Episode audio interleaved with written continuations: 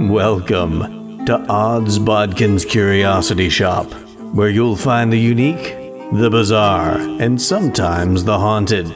Feel free to look around, peruse the items, and never fear. There's nothing here that bites. Hard, anyway. ah, hello there. How delightful it is to see you return to Odds Bodkin's Curiosity Shoppe as we wrap up 2023. Here we're holding a special episode and a special gathering to go over the year that was 2023. On this special edition of Odds Bodkin's Curiosity Shoppe, we'll take a look at the best of the year in film and television. We'll take a look at the worst of the year. We'll take a look at things to anticipate in 2024 and those we lost here in this past calendar year. We'll take a look at some of the new things we've introduced to the podcast as we take a look at the strange, the bizarre, and the unexplained of 2023. So join us as we take a look at the Odds Bodkins Curiosity Shoppe, a curious year in review.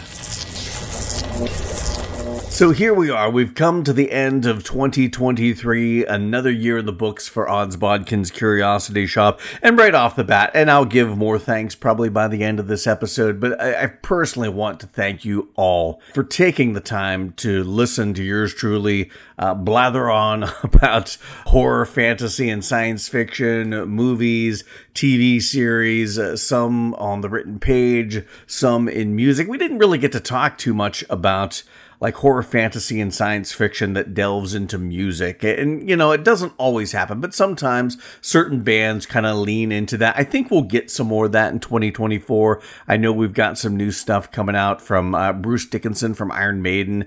Uh, and, and Maiden always delves into literature and and science fiction and even some horror with some of their songs. So I'm expecting some there. Uh, we got some other bands that lean into those genres in their music that we'll talk about in 2024. So looking forward to that. But not a ton to talk about music wise this year, but we did have a ton in movies and television, and even some of that that leaned into the written page and some some really good novels out there that we got to to talk about a little bit in 2023. But I thank you for taking the time to listen to me talk about the genres that we both obviously love horror fantasy and science fiction. And I, I thank you for listening throughout the year.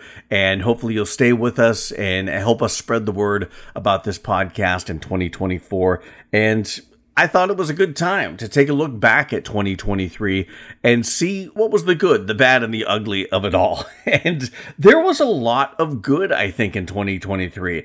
I don't know how it compares to the past few years of horror fantasy and science fiction. I didn't take the time to really compare and contrast how well this year compares to some of the years in the past. And I know in the past couple years, we've had some really good years for genre. And, but I, I want to say that I think this year holds its own at the very least, if not at the the top or, or at least near the top of the class of the past few years, because we had a lot of really good, legit, big budget movies out there that were in genre, things that maybe weren't properly marketed but these were big Hollywood productions that leaned into horror, fantasy, and science fiction. Some of it worked from a box office standpoint, some of it didn't work, but we had a lot of really good movies hitting the theaters. Uh, and then there are a, a, ton of movies that were video on demand or streaming only that uh, there were really good titles that turned out to be like diamonds in the rough, if not hidden gems throughout 2023. And then we had some really good shows and series that came out, whether it be continuing series or mini series, standalone series. Uh, there was a lot of good things. Now, there were a lot of things that weren't so good. And we'll kind of talk about some of my favorites. I'm not saying these are the best, but these are some of the ones I enjoyed most because, you know, to rank things is always subjective. And even though I've started doing that a little more, and by a little more, I mean one time I did that for for one of our Christmas episodes, my my top ten favorite uh, genre Christmas movies to watch. We'll we'll do that a little more from time to time, but Again, it's not me saying that I think it's the best in general, but I do think a lot of these things, in my mind, were the things I enjoyed the most. So, right off the bat, we're going to talk about what I thought were some of the best horror films of the year. And I'm going to talk about some of the ones I think are in that category, in that conversation. Then I will talk about my top five favorite horror films of this year uh, because I think there were the most of those. We didn't get a ton of sci-fi, but we got some sci-fi this year. And fantasy, we got very little, and that's always a disappointment. Fantasy always seems to be the redhead stepchild of the genre world, uh, especially when it comes to fantasy as as most people understand it. You know, Dungeons and Dragons and things like that. I mean, there are things that would be considered fantasy, but they also lean into horror or science fiction, so they really get lumped in with those. So we didn't get a ton in the fantasy genre. Uh, I'm hoping that'll change in the not too distant future. We're already getting uh, a fantasy series with Percy Jackson and the Olympians on Disney Plus. I haven't got caught up on that. I only watched the first episode, but I've been enjoying it. Walker Scobell, I, I really like him. He's a good young actor, and uh, I've enjoyed that first episode, and we'll see where it goes from there. But that's some fantasy we can look forward to talking about in 2024. But as far as horror goes, we had a glut of horror in film, and some of the ones I really enjoyed. Uh, of course, one was Hell House LLC Origins Carmichael Manor, which is the fourth in the Hell House LLC series, and it was streaming on Shudder. I, I thought it was really good. If you haven't watched any of the other ones, go watch those. They're all really solid. Uh, some more than others. I think the first one's really good. Uh, the second one's okay. The third one is is so so. It's still enjoyable, but not as good as the the previous two. And then this one really goes back to its roots of being really freaking scary, and it was just a really good streaming horror film and one of my favorites of the year. Another one that was streaming on Shudder was Unwelcome, really cool that lent itself into uh, into fantasy realms, but it had really cool uh, forced perspective uh, effects and I really enjoyed that. And the little goblin creatures that uh, they used in this were, were really cool and an excellent uh, device for bringing fantasy and horror together. I really liked that movie.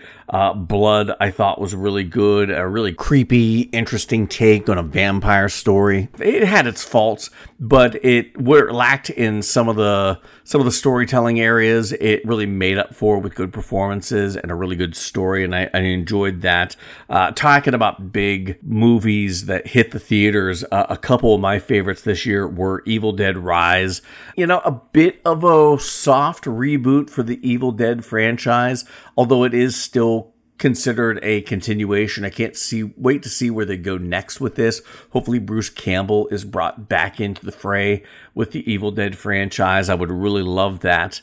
Uh, also, Scream 6. I was really shockingly surprised by Scream 6 because I, if you've listened to this podcast, at any length. I am not a fan of the Scream franchise. I am not a fan of Ghostface as a slasher, as a killer.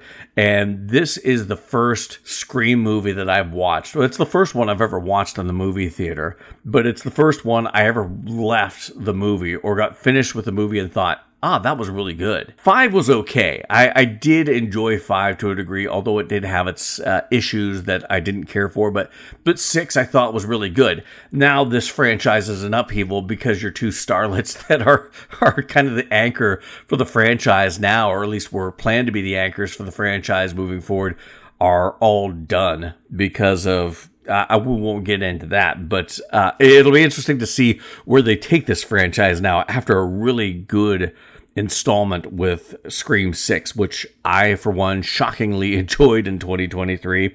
Uh, another really good movie, Spoonful of Sugar, I thought was a really interesting take on like serial killer horror and kind of that pitting serial killer versus serial killer. It just, it really was a good story. Didn't come without its faults, but all in all, a really bizarre and really surreal type of story that I, I just absolutely enjoyed one that I loved because I got to read the book before it came out. I made a concerted effort to read the book before it came out, and I think that made me enjoy the adaptation that we got all the more was Knock at the Cabin, which uh, is M. Night Shyamalan, uh, stars Dave Bautista, based on the novel Cabin at the End of the World. And, and I really, I liked the book. I wasn't so hot on the ending of the book. And I'm so glad that they didn't do the ending of the book in the movie. It's one of the rare occasions where I'm glad they deviated from the book. Uh, I'm usually a pretty good stickler for it, but they stayed true to the book for the most part throughout this movie, at least for the first act and a half, maybe two acts. I mean, there were some deviations, but but for the most part, they were pretty true to it. Uh, but the ending, I thought, really needed to have a definitive end to it, which it didn't have in the books.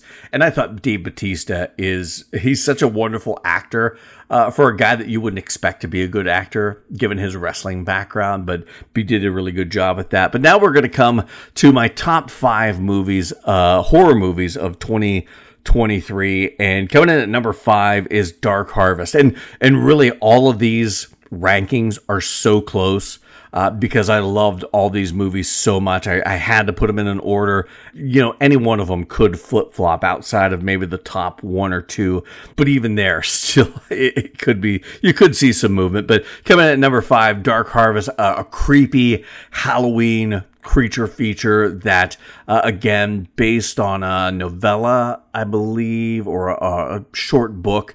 And again, it's one of those where I didn't read the book on this one, but I want to.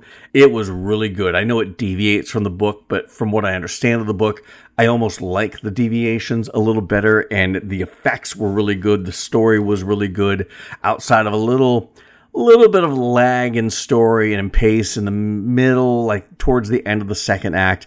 It was really an excellent movie. Coming in at number four, Cobweb, which is a great, creepy, atmospheric creature feature. Again, really leans into Halloween and it was disturbing. Antony Starr and Lizzy Caplan both give really bizarre and disturbing performances. Woody Norman put out a really good performance as the young protagonist, along with his performance in Last Voyage of the Demeter as well. Uh, everybody in this did a wonderful job with creating just such an atmospheric horror that just had you creeped out throughout the majority of this movie. Coming in at number three was a movie that I think a lot of us in horror have been waiting for for quite some time from Eli Roth, Thanksgiving, based on the fake trailer he did for the Grindhouse movie. And it did not disappoint. Uh, we finally got the definitive classic horror film for Thanksgiving. Christmas has Black Christmas, Halloween has Halloween, and now Thanksgiving has Thanksgiving. And just a, a, wonderful movie that I can't wait to watch again. I, you know, I might have to hold off until next Thanksgiving just to make it kind of a tradition, but uh, a tradition worth waiting for because the movie was really fantastic. Again, some pacing issues in some parts, but a lot of misdirect that had you guessing the whole time. And and as I said before, anybody who fig- said they figured it out, uh, you know, ten minutes in is full of shit. Now, the top two movies in my list were really hard to narrow down to which one was my favorite and which one wasn't, uh, because either one of these two could have been number one. But coming in at number two, uh, very close to number one. Number two is When Evil Lurks. It's an Argentinian film and it took the possession and exorcism genre and turned it on its head. It took so much of what we think we know about possession and exorcism movies and just set it in a world where that is not an option. All the typical tropes of possession movies or exorcism movies are thrown out the window because of the world that the director and writer put this in and it just made it such a fantastic movie to watch from a subversion of expectations angle but it also had some really scary freaking moments and some really disturbing freaking moments and some really brutal freaking moments. As far as horror movies go, hands down, one of the top two of the year. If not, like I said, this could easily have been number one, but I had just had to prioritize in my own mind what I enjoyed most. And I really enjoyed these top two films, but this one, just edged out slightly by the number one film, which could go into science fiction as well. It, it, certainly is a sci-fi story, but just the way they treated this, it definitely lent itself to horror.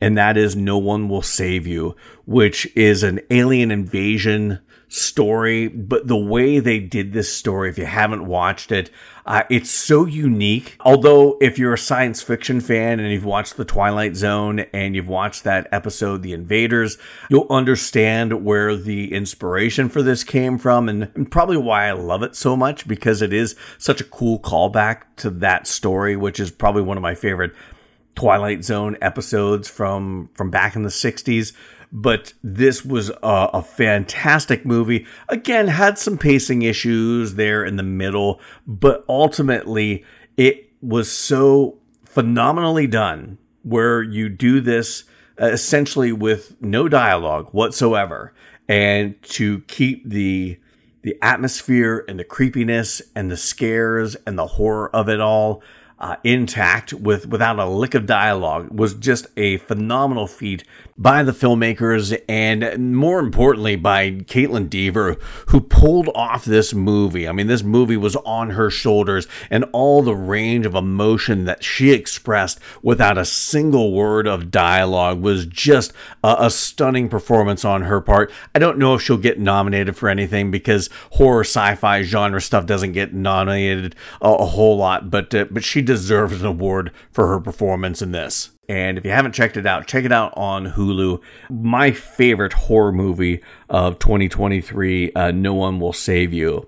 Now, talking about some of the other genres, we're not going to count these down because there weren't many of those, but I will say my favorite uh, of those genres. And, and, talking about sci fi, we had a lot of good ones. Of course, No One Will Save You was a really good sci fi horror. The creator was really good for what they did on such a small budget. Uh, they made this movie look like a $300 million movie on a tenth of that. I mean, what I think it cost like $35 million to make.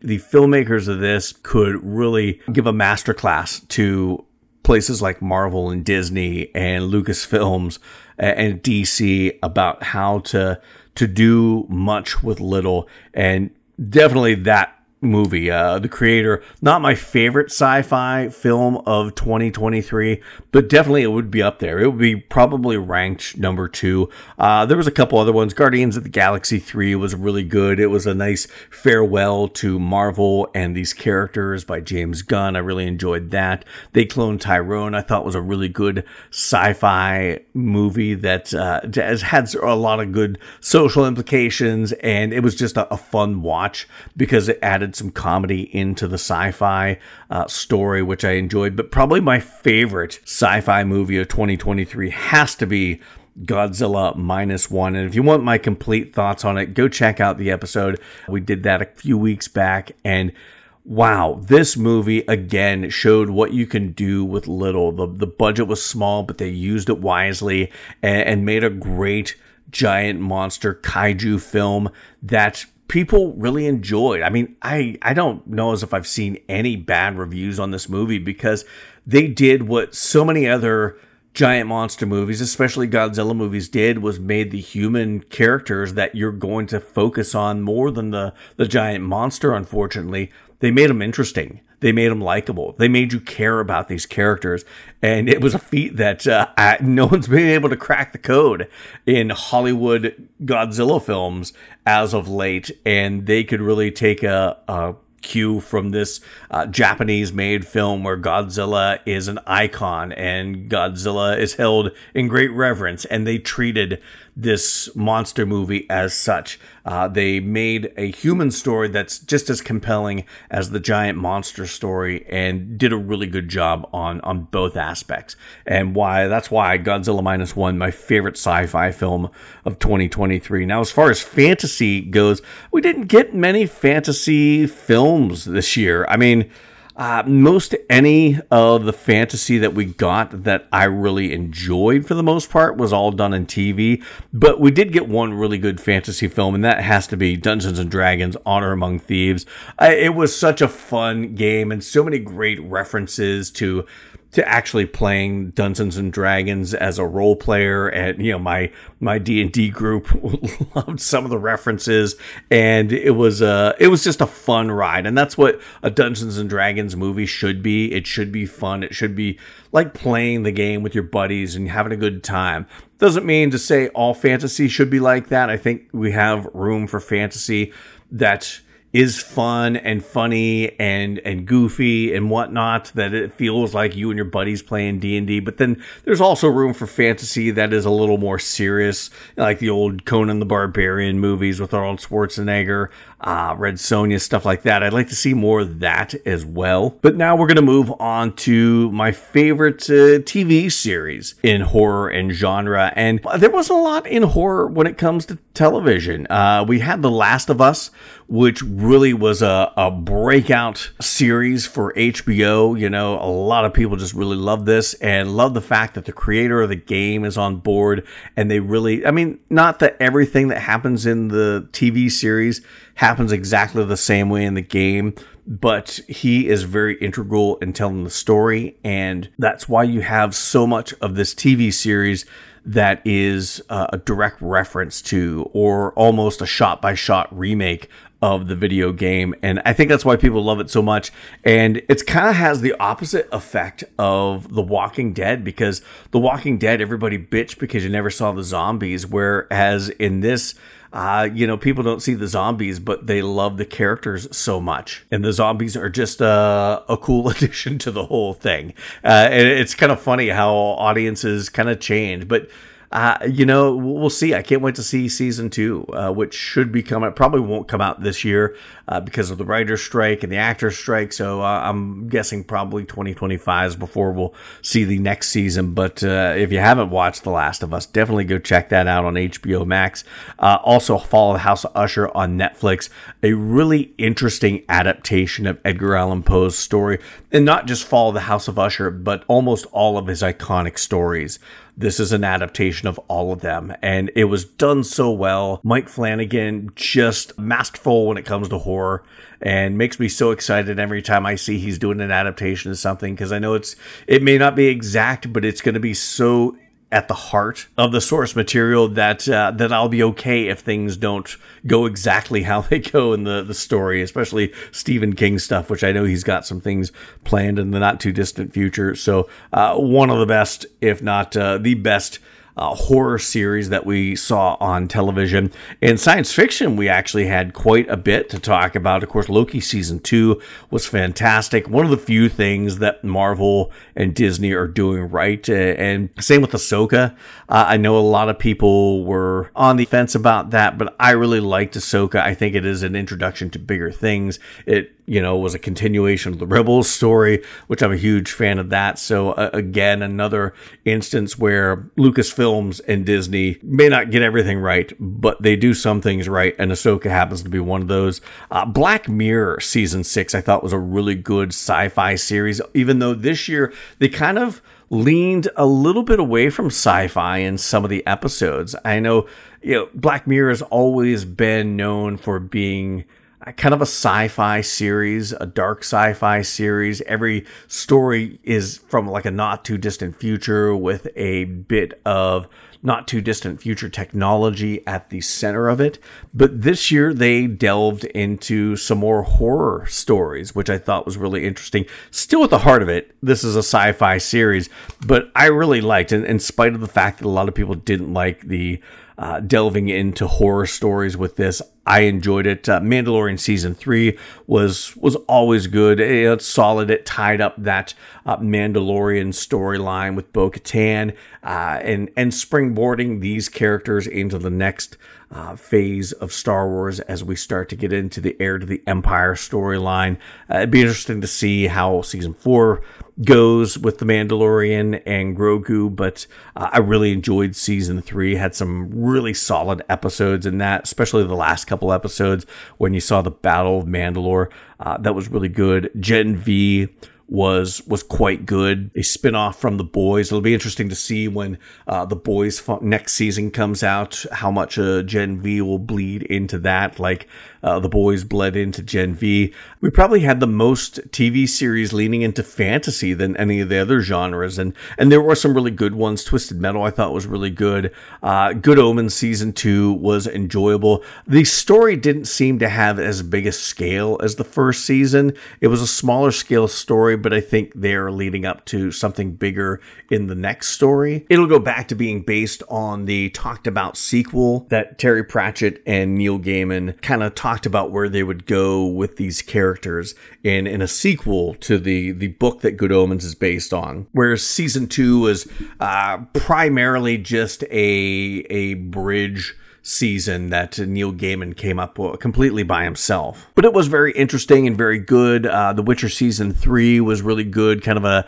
a send off of Henry Cavill as the Geralt of Rivia character. Very, very sad, but they didn't they didn't play into too much of him leaving the show because the character's not leaving the show, just Henry Cavill.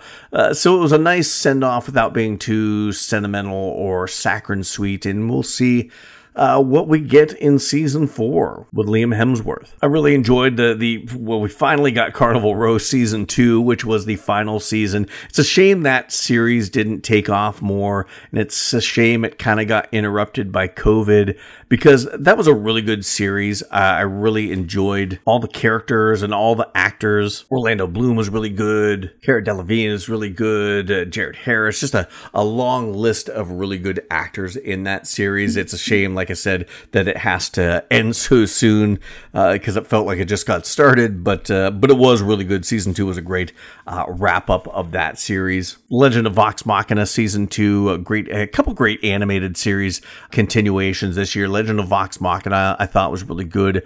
Makes me excited to see where the story is going in the next season. Also, Castlevania Nocturne. Of course, they wrapped up the Trevor Belmont story uh, in a few seasons with Castlevania, so they decided to do a time jump and do a series based off the Castlevania Rondo of Blood uh, with the Richter Belmont character, which it was really interesting to get to know this character because I'm not familiar with that game.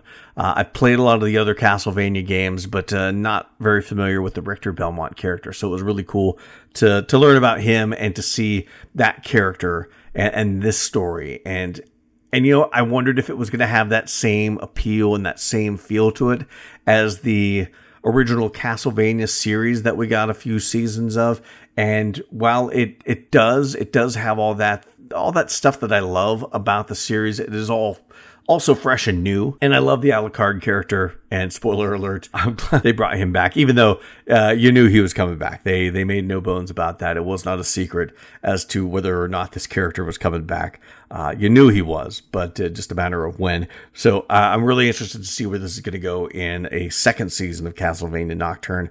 Uh, again, some of the best fantasy on TV in 2023. Now, taking a look at the best in 2023 was pretty tough because there was a lot of good stuff in 2023. Uh, now, when it comes to the worst of 2023, that one was not so hard because there were there were some okay movies and series out there. There were some mediocre out there, but there were only a few that I felt were real stinkers and just I just absolutely did not enjoy watching them at all. Uh, one of those happens to be a TV series on Disney Plus, Willow, the TV series. I just was so excited for this because I love the original movie Willow from back in the 80s and was so excited for this. And then the more I got to know the cast, it was a very young cast. I'm like, okay, well, young characters, that's that's fine. It's as long as they don't get too like Disney Channel uh, with it. I- I'm okay with that. But then when I watched it, it was just geared. It was geared for Gen Z, and this is a movie franchise beloved by Gen Xers and and some of the older millennials. And it was such a disappointment because they had so much of the annoyances, the thing that drive me nuts, and all the things that are stereotypical about Gen Z. and put it in this. And they spent more time focusing on that and less time focusing on the story and the fantasy of it and the titular character of it all that it was just not enjoyable. The modern humor, the modern way of talking, the modern music that they played, you know, having all these covers of songs, uh, it felt like a big FU to the people that grew up loving Willow and have, have been clamoring for a sequel to that story for decades. It was like a big FU to them, and we're going to make this for a new generation so they can become Willow fans. And, and they alienated the very audience that could have made this a hit, which makes Willow one of my most anticipated things of 2023 and my biggest disappointments of 2023. Absolutely did not like that series at all. Another movie that I wanted to like more than I did was Quicksand. It, it, had an interesting idea, an interesting premise. It had almost like a chamber play feel to it with these two characters stuck in quicksand. But everything about this movie, and the acting wasn't bad either. The story was interesting, but there was so much about this movie that you had to suspend disbelief for. And I'm all about suspension of disbelief. But when I have to suspend such simple bits of disbelief, that it just becomes ridiculous. Uh, this python that bites a guy and he's poisoned, and pythons aren't poisonous snakes, and there's no explanation as to why this is. It's just sloppy writing and a writer that didn't do any research and thought it'd be cool that python bites him and he's gonna die. It's a ticking time bomb without ever considering the fact that pythons aren't poisonous snakes. There is no species of python that is poisonous. It's shit like that that just made this movie unenjoyable. Not unwatchable, but unenjoyable. Speaking of unenjoyable, uh, another one of my least favorite, and in my mind, one of the worst movies of 2023 is Pet Sematary Bloodlines.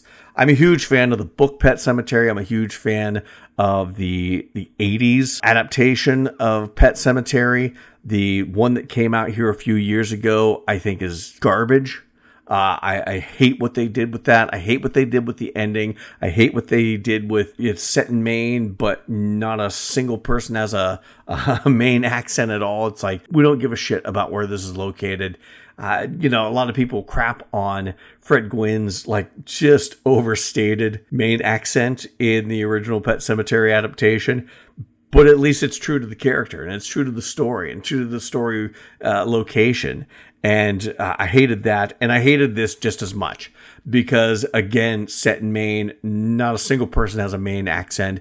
It took the story that Stephen King wrote and completely rewrote the origins of it completely rewrote the mythos of it, all for the notion of being politically correct and socially just. I just absolutely hated this adaptation. Uh, they only got one thing right about anyone that comes back from the pet cemetery in that they they know things that they shouldn't know, and that's something that they didn't really delve into enough in the 1980s adaptation that I wish they would have. Uh, that's the one thing they got right in this, but everything else, uh, again, like the other adaptation uh, a few years back, uh, Pet Sematary was just hot garbage. One series that I wanted to like more than I did at the end of the day is the Secret Invasion series on on Disney Plus with Marvel. I, I really liked the idea of it. I loved the Cloak and Dagger story. It took Marvel and took away the superheroes and just left Nick Fury and made it kind of a spy versus spy story. And I thought that was interesting.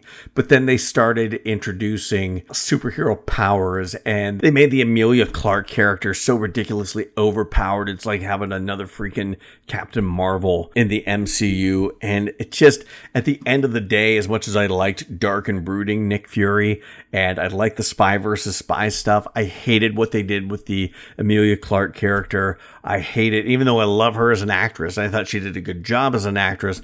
Uh, I, I hated the character and, and, where they took that character more than more than the actual character itself. And the CG was bad. Speaking of Captain Marvel, the Marvels was another one that just I wanted to like it more than I did, but it just was horribly written. That's a shame because I'm a big fan of Nia DaCosta as a writer and a director. Uh, I'm a big fan of Iman Vellani as Miss Marvel, uh, Teyonah Parris as Monica Rambeau. I was really excited after after watching her and that character in WandaVision. I was really excited to see where they're going to take it, and it just it all just really fell flat. Iman Vellani was the only breath of fresh air in that movie, the only one of the Marvels that felt like she was enjoying making this movie and her family. Uh, the actors that play her family with Nick Fury, that was a fun storyline, but that was also a B storyline that shouldn't have been the main focus, and that was the most enjoyable part of the movie.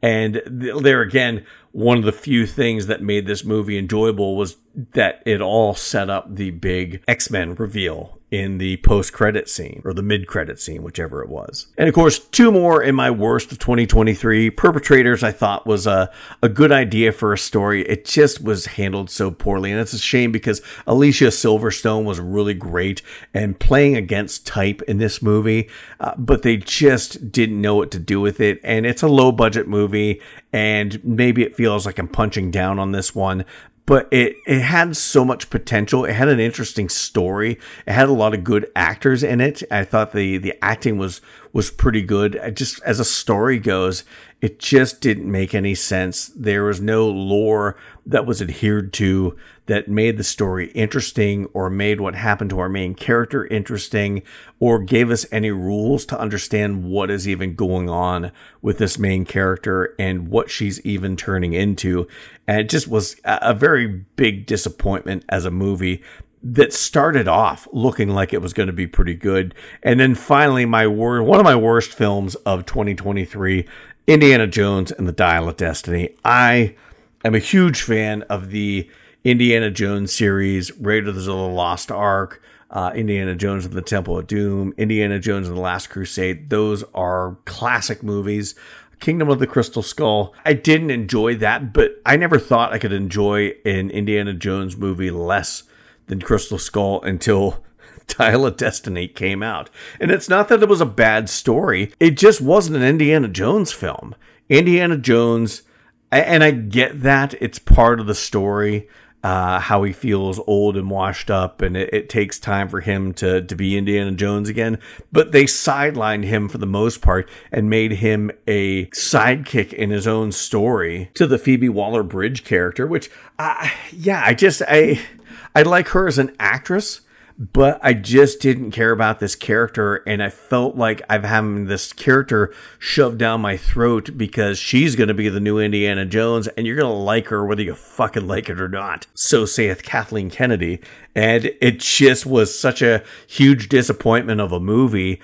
And like I said, Indiana Jones didn't act like Indiana Jones until the third act and then the whole thing of them going back in time to Archimedes and not going back for him to, to punch a Nazi, because that's where he started all this at. It just didn't feel like it was a very poetic bookend to the story and then him being knocked out and brought back against his will. Just it didn't feel like an Indiana Jones movie. It felt like a movie that Indiana Jones was a side character in. And as much as I wanted to like this movie, I wanted to love this movie.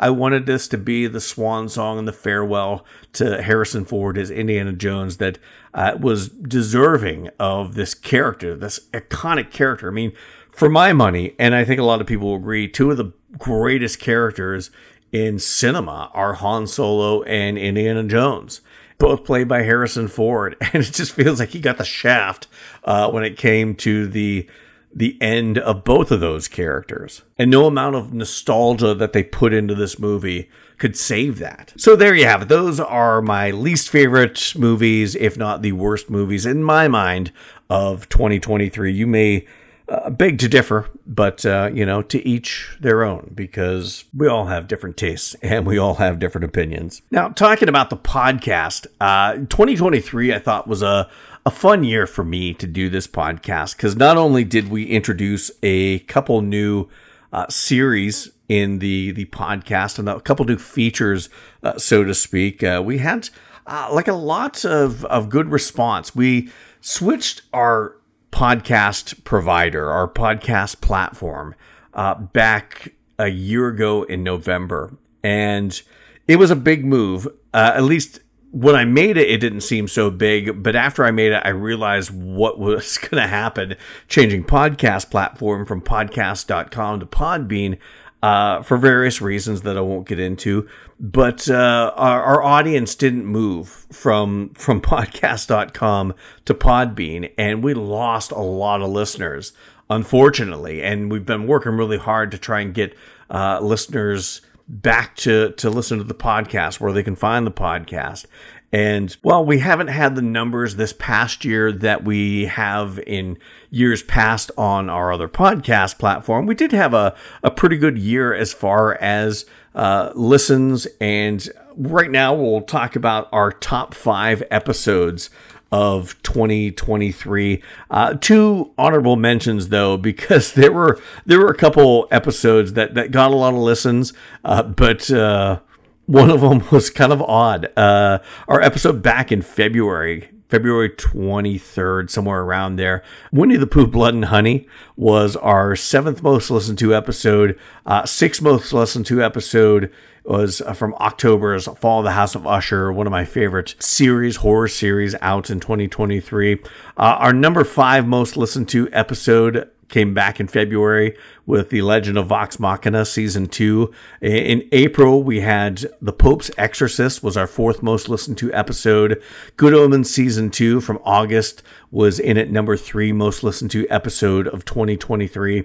Uh, Nocebo was our number 2 most listened to episode from back in March and that was a really interesting it kind of delved into uh, a lot of the lore in the Philippines and a lot of history in the Philippines with a, a, tragic warehouse fire. And we had a lot of people that really latched on to that. A lot of people from the Philippines, a lot of people in the Philippines that, that reached out to yours truly and, and enjoyed the episode, enjoyed the movie, kind of helped me understand the lore that's in the movie a little bit better. So it was really cool because we got a lot of listener interaction with that one and makes me happy to see a an episode that everyone was felt so passionate about up there in our top two most listened to episodes of the season. And it didn't make my list of favorite movies, but it certainly uh, was up there as one of the better movies of 2023. And of course, you can check that out. I believe that's still out on Shudder. Uh, check out Nocebo.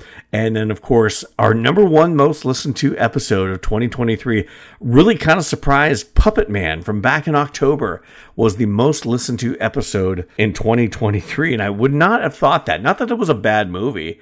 Uh, the movie was okay. I mean, it was pretty good. Uh, it had its faults. It had some things it could have done better, but uh, it had a decent cast and a decent story. But uh, I would not have expected that to be the most listened to episode of 2023 by far. But there you have it. That is our most listened to episode of the year. And like I said, this was a year that started out started out pretty interesting. Our, our, first two episodes of 2023 were The Witcher Blood Origin, which I did not care for at all. Uh, that actually probably could have been in my worst of 2023. Uh, but the film M3GAN uh, was our second episode of 2023, of a film that I didn't put that in my favorites of the year. I mean, it started out strong, but there were so many other good movies that came out in horror in 2023. Uh, I enjoyed M3GAN. I thought it was a good movie. I thought it could have leaned more into horror. That's probably why it didn't make my best of. And even the unrated version of M3GAN that came out on Peacock or Paramount Plus, I can't remember which one, it still wasn't that gruesome. I mean, it's a PG 13 film. The unrated version only made it like a soft R.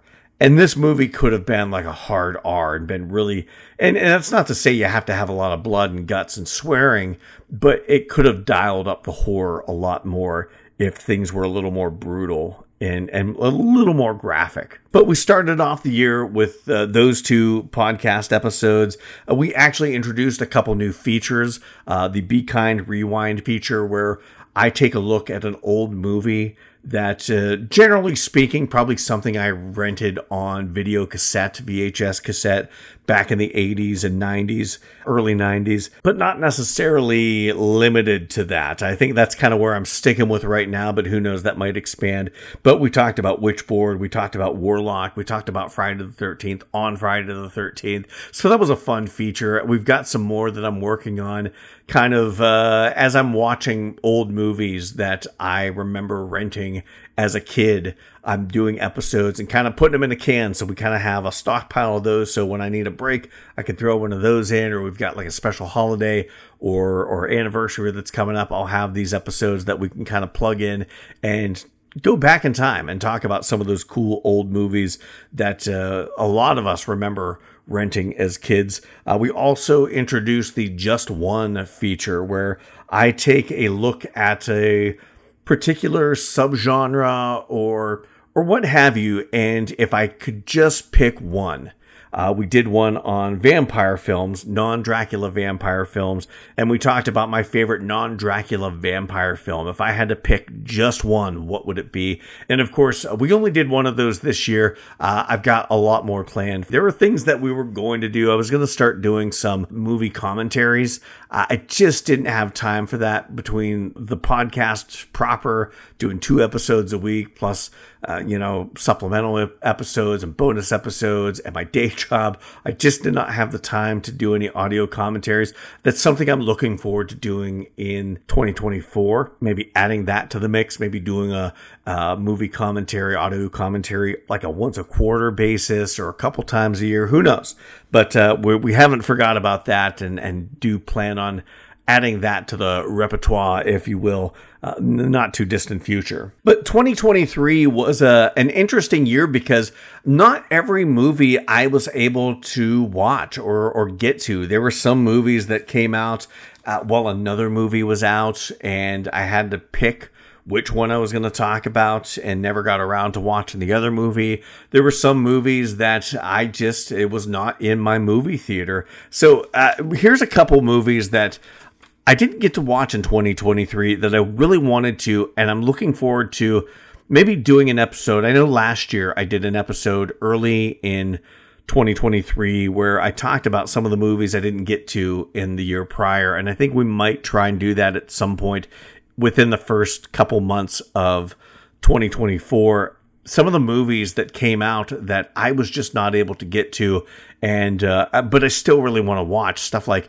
Totally Killer on Amazon Prime, uh, The Conference, which I can't remember where that's streaming, but uh, I heard that was a a pretty good horror film. Beau is Afraid was a really weird movie that I never got to watch, but I've heard a lot about it.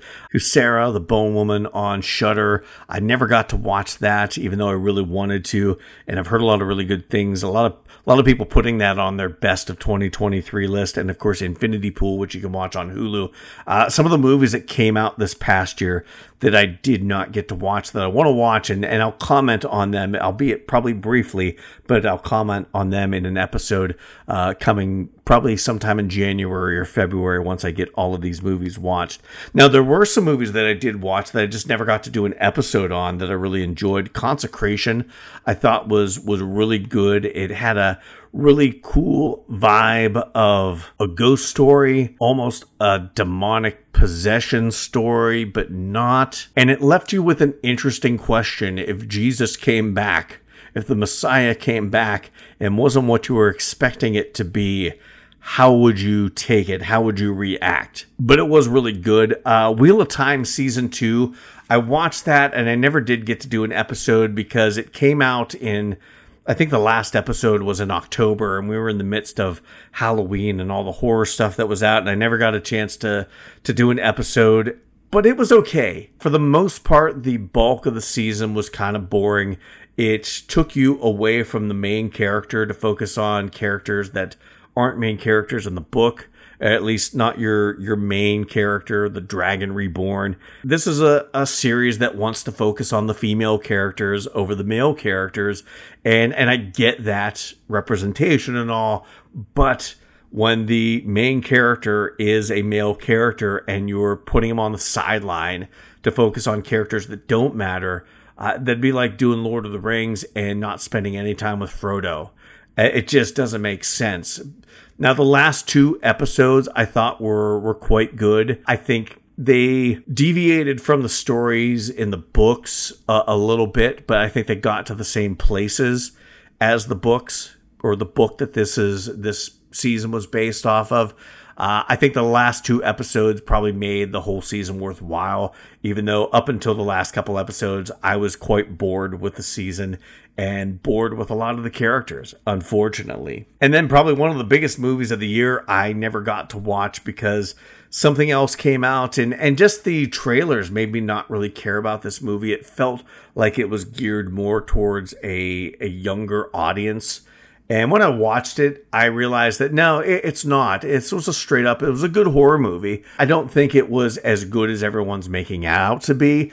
And the ending, I just found that to be so so, although it did have some scary and some creepy moments in it. It was an okay movie. Not great, but certainly not bad. And and it was for the most part fairly enjoyable, and that movie is Talk to Me.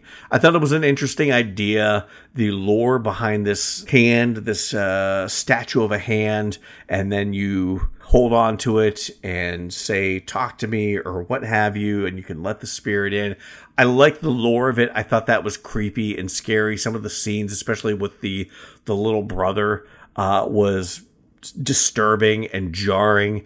But ultimately yeah like i said the ending just felt kind of blah. Well, I didn't think it was one of the best movies of 2023, like a lot of people did. It certainly wasn't one of the worst, and it, like I said, it was it was a pretty good movie. Uh, that's probably the best I can say about it. It was pretty good. Now, the one movie I haven't talked about that I want to talk about, probably the most polarizing movie of 2023.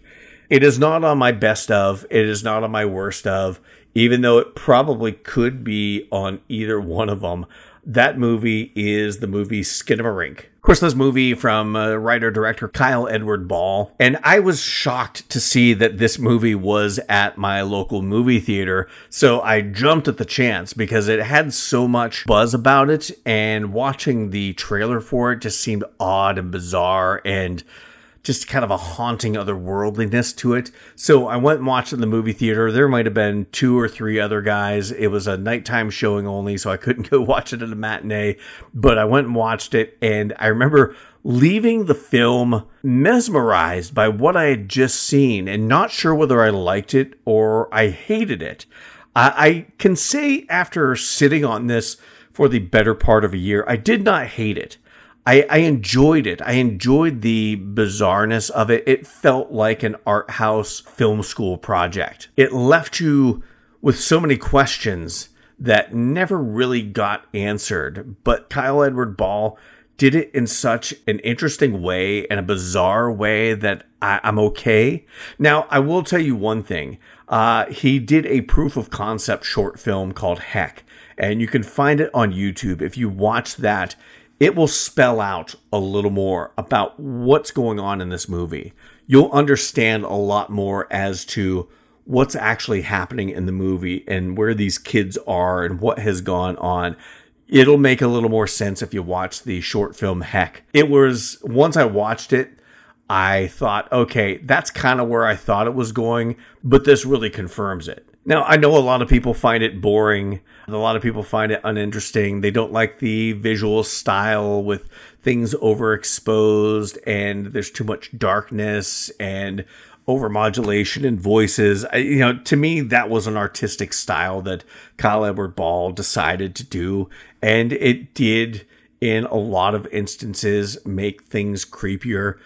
I can get it that it probably felt a little boring at times but it was so bizarre and unnerving that I kept waiting for an answer that I don't know as if I ever really got. And by the time it was all said and done, I had formed so many opinions about what was going on in my mind that I don't think I needed it spelled out for me. It would have been nice. And like I said, if you watch the short film Heck, it does spell it out a little clearer.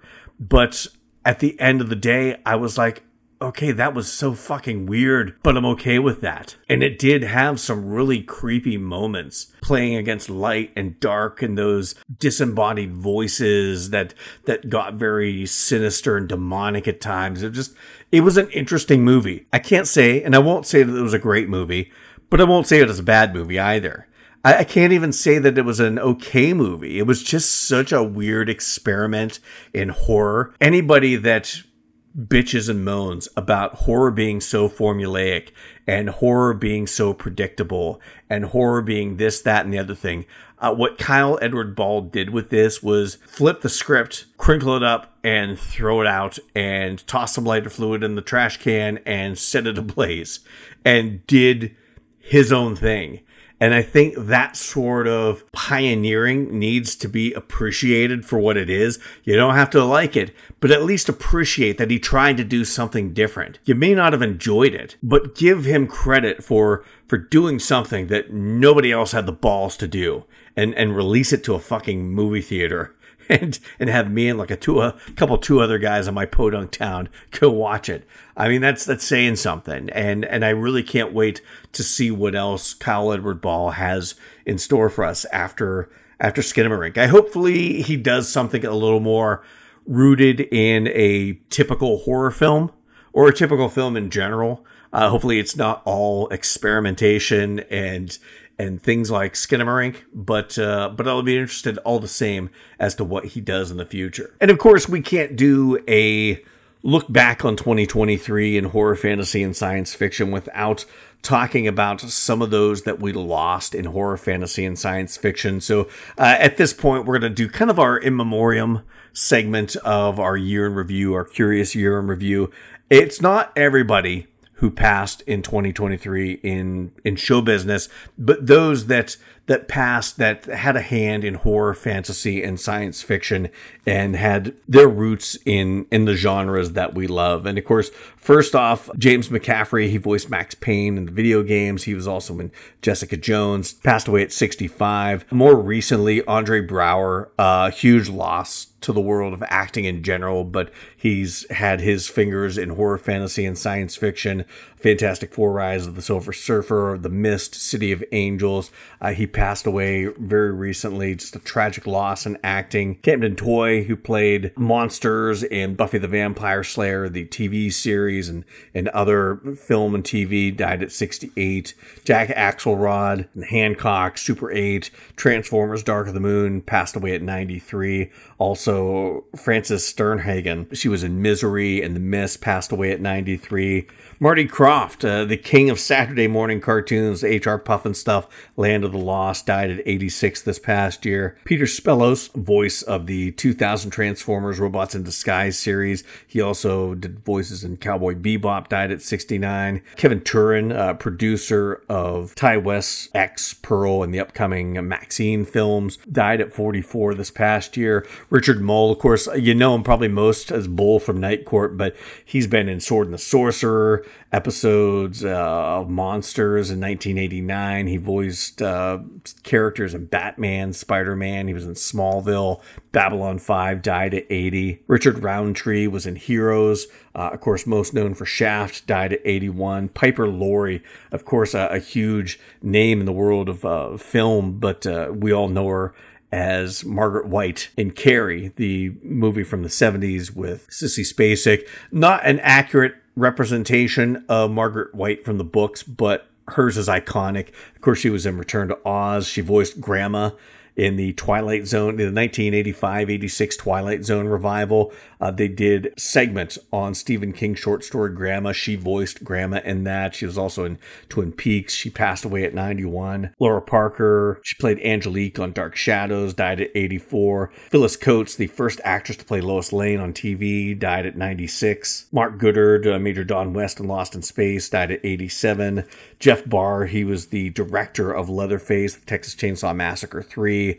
He did Stepfather 2, Pumpkinhead 2, several uh, in the Puppet Master franchise, died at 60. Keith Giffen, comic book writer and artist, died at 70. I'm going to butcher this name, but uh, Shana Tropchik, costume designer for Firefly, Ahsoka, Book of Boba Fett, The Mandalorian, passed away at 56. Uh, Michael Gambon of Harry Potter, of course, he replaced John Hurt as Albus Dumbledore in the Harry Potter series, died at 82. Marcia DeRouse uh, from True Blood died at 70. Jamie Christopher, he was the assistant director for a lot of the Harry Potter and Marvel films, uh, died at 52. Arlene Sorkin, voice of Harley Quinn on the Batman animated series, passed away. Uh, in the wrestling world, Bray Wyatt, who uh, a real name Wyndham Rotunda, but he he brought horror into wrestling uh, in, in, some of the modern era. Of course, he had the cult leader Bray Wyatt character. He had the creepy kid show host character. He had the fiend character. Passed away uh, tragically at the age of 36. Uh, wrestling and hardcore legend Terry Funk. He brought a little horror to wrestling with the Chainsaw Charlie character, but he was also an actor. Uh, he acted in Swamp Thing, the TV series Swamp Thing, Quantum Leap, The Adventures of Brisco County Jr. with Bruce Campbell. Uh, he passed away at 79. Ron Cephas Jones, who is in Luke Cage, uh, Mr. Robot, died at 66. Darren Kent of Game of Thrones and Dungeons and Dragons Honor Among Thieves fame uh, died at 36. William Friedkin, iconic director of The Exorcist. I mean, that's all you really have to say. Passed away at age 87. Uh, Mark Margolis, uh, American Horror Story Asylum, 83. Paul Reubens, of course, we know him as Pee Wee Herman. He was in Mystery Men, Buffy the Vampire Slayer, the movie, What We Do in the Shadows, died at the age of 70. Marc Gilpin played Sean Brody, the little kid in Jaws 2, died at 56. Alan Arkin, he was the vo- he did voice in The Last Unicorn.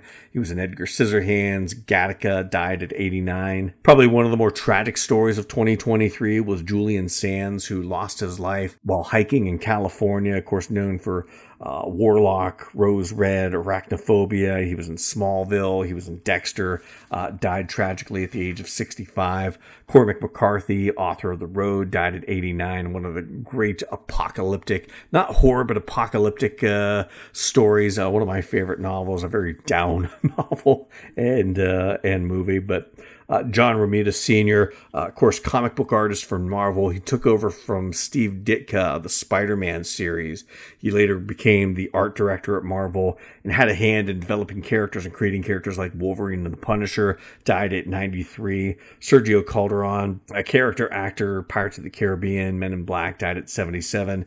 Uh, another tragic loss uh, to genre, Ray Stevenson, uh, The Punisher Warzone. He was in Thor and Thor Ragnarok, G.I. Joe Retaliation. He played Gar Saxon in Star Wars Rebels and the Clone Wars. He was also most recently uh, posthumously in Ahsoka, died at 58 uh, Paul Grant, an actor and stuntman who appeared in Star Wars and Harry Potter. He was an Ewok in, in several Star Wars films. He was one of the goblins in Labyrinth, and he was also in Willow, died at 56. Lance Reddick, uh, another huge loss to acting in general, but to genre. He was in Godzilla vs. Kong. He was in Fringe, the TV series, Resident Evil, the TV series, a series that I did not like, but he was the best thing about it. Posthumously, he is in the current series. Percy Jackson the Olympians died at 60. Chaim Topol, of course, you know him as Tevye from Fiddler on the Roof, but he was also in Flash Gordon in 1980, died at 87. Bert I. Gordon, director, writer, producer, visual effects artist behind some of the great giant monster movie films uh, throughout history, died at 100. Tom Sizemore, of course, he was in The Relic, Red Planet, Twin Peaks Revival series, died at 61. Uh, probably going to butcher this name, but Ricou Browning, uh, actor behind Gillman in The Creature from the Black Lagoon, uh, died at 93. Raquel Welch, of course, you know her from so many movies, uh, a sex symbol, an icon but uh, most notably for genre fans uh, from Fantastic Voyage and 100 Million Years BC, died at 82. Annie Wersching, uh, voice of Tess in The Last of Us, the video game. She also played Anna on the show, uh, died at 45. Lisa Loring, uh, she was a Wednesday Addams in the 1960s Addams Family series, uh, passed away of a stroke at 64. Lance Kerwin, who played Mark Petrie uh, from Salem's Lot, the miniseries adaptation of Stephen King's novel back in 1979, passed away at 62. Uh, Melinda Dillon, of course, many know her as the mom from A Christmas Story, but she was in the 1990 Captain America. Uh, she was in Harry and the Hendersons. She was in a couple segments of the 1985 Twilight Zone revival. Uh, she passed away at the age of 83. Earl Boen played Dr. Peter Silberman in the Terminator series, died at 81. And of course, Tina Turner, uh, a rock and roll legend, a rock and roll icon. But for anyone in genre, we know her as Auntie Entity from Mad Max Beyond Thunderdome, passed away this year at the age of 83. So there's a look of all the actors in horror, fantasy, and science fiction, at least all the ones I could find. I, am sure I've probably missed some along the way. And of course, uh, we, we certainly mean no disrespect to them. But uh, for, for all of those in horror, fantasy, and science fiction, we lost in 2023. You know, we we do remember them and their legacies will live on in the art that they put on the screen, the big screen, the small screen, in music and in, in word, the written word.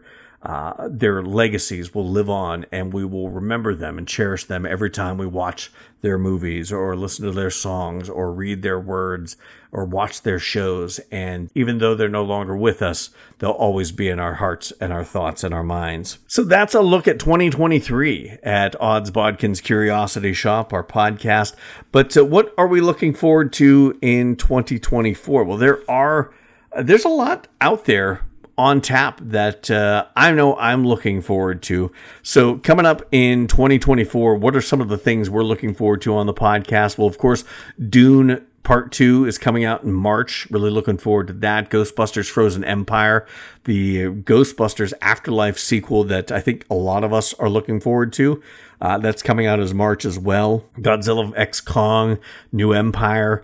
I, I don't know how much I'm looking forward to this because of what they did in Godzilla minus one. It feels like the superior Godzilla was made this year, and anything else is just going to be eh. But uh, we'll find out how good it is if everyone's still to freak out about the pink spikes up Godzilla's back. If it's going to be Barbie Godzilla or not, we'll find that out in April. If the fantasy comedy is coming out in May, looking forward to that. Furiosa, a Mad Max saga, is coming out in May. Uh, Mad Max Fury Road, I I didn't care about that one. I just I didn't really like Tom Hardy as Mad Max. The Charlize Theron character was okay.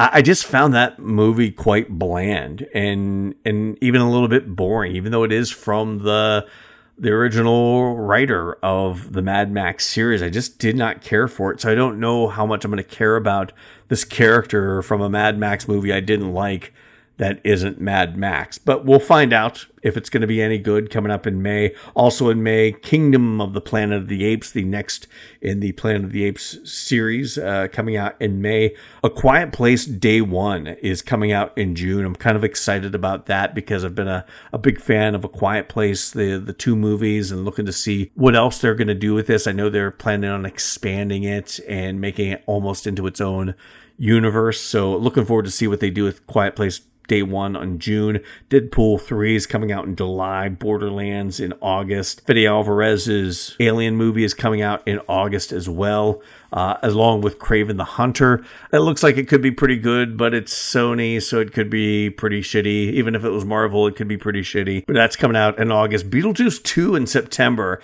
is interesting. I'll be interested to see. I'm not. I, know I'm kind of on the fringe, but I never really cared that much for the first Beetlejuice movie. Uh, it leaned more into comedy than horror than I like. But uh, but I will be interested to see what they do with the sequel to that. Uh, Transformers One does look interesting. That's coming out in September as well. The Joker sequel comes out in October, along with Terrifier 3.